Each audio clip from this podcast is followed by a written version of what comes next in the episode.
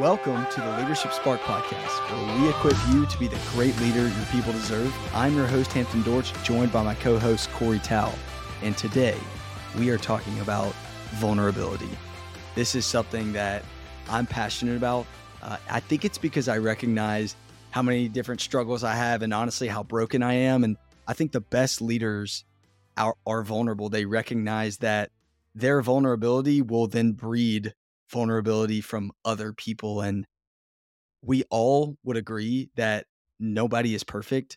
And so to the leader, and I can raise my hand, I've I've done this in the past, to the leader that acts like they don't have any problems or challenges, that typically doesn't come across in the best way. That's not that's not the kind of leader that anybody wants to follow that has everything together. Yeah, 100%. And I think there's this leadership myth it's a lie. It's a myth. It's a lie that that says you have to have it all together to be a great leader, and that vulnerability is a sign of weakness or of, of being exposed or shame or fear. Those are the type of words that we can that can come to mind whenever we hear the word vulnerability. But I think one of the most impactful TED Talks ever was the one that Brene Brown gave on vulnerability, where she unpacked the idea of what vulner, vulnerability really is and creates really a new paradigm through which we can think about vulnerability as a leader. So if you haven't watched that TED Talk, go Google it now and spend tw- the next 20 minutes. Like stop our podcast and go listen to that for the next 20 minutes. It won't be a wasted investment.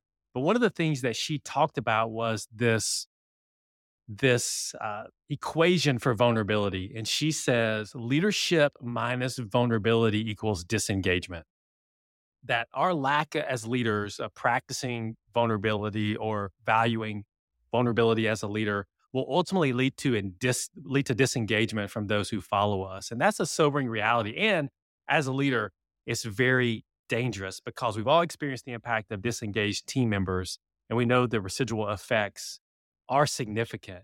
And one of the ways that we can prevent that is to be real. Is to be real, is to be raw, is to be authentic, is to lead with vulnerability. We talk about one of the five pillars of extraordinary teams is you develop, you build authentic relationships. Well, it's hard to build authentic relationships if you're not vulnerable. And so, what does this look like for a leader? What does it look like to be vulnerable? I just want to give you just some ideas of, of what it could look like for us as leaders. I think one is this it's saying, I don't know when you really don't know. So, don't be scared to say those words, I don't know, when you really don't know the answer putting up the front that you have all the answers to all the questions will eventually expose you for what it is and you will lose influence if that is the case and so you can be vulnerable and say guys i don't i don't really know the answer to this or i don't know the way out of this at this point. Let's work together to come up with a solution. The other way to be vulnerable is to take responsibility for all of your team's results. We talk about thinking like an owner or extreme ownership that as the leader ultimately everything rolls back to you that the team results that your team has is the responsibility as a leader. And so you can stand up and you can say, guys, I'm going to look in the mirror instead of looking out the window and take responsibility for all of my team's results. Another way to do is have real conversations with your team members. Start with story. We talk about that a lot. Give feedback, ask for feedback, be willing to listen to feedback, be willing to change whenever you receive feedback. And then the fourth thing I'll say is a way that you can be vulnerable is admit when you've made a bad decision.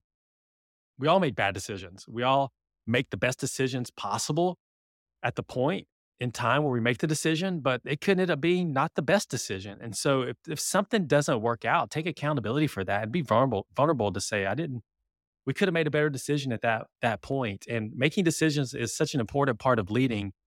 And eventually things are not going to go as planned. And so standing up and being vulnerable and saying that we could have made a better decision or I've made a bad decision is, is a way for you to practice being vulnerable. So Hampton, what's our go and do today for helping people, encouraging people to go be vulnerable?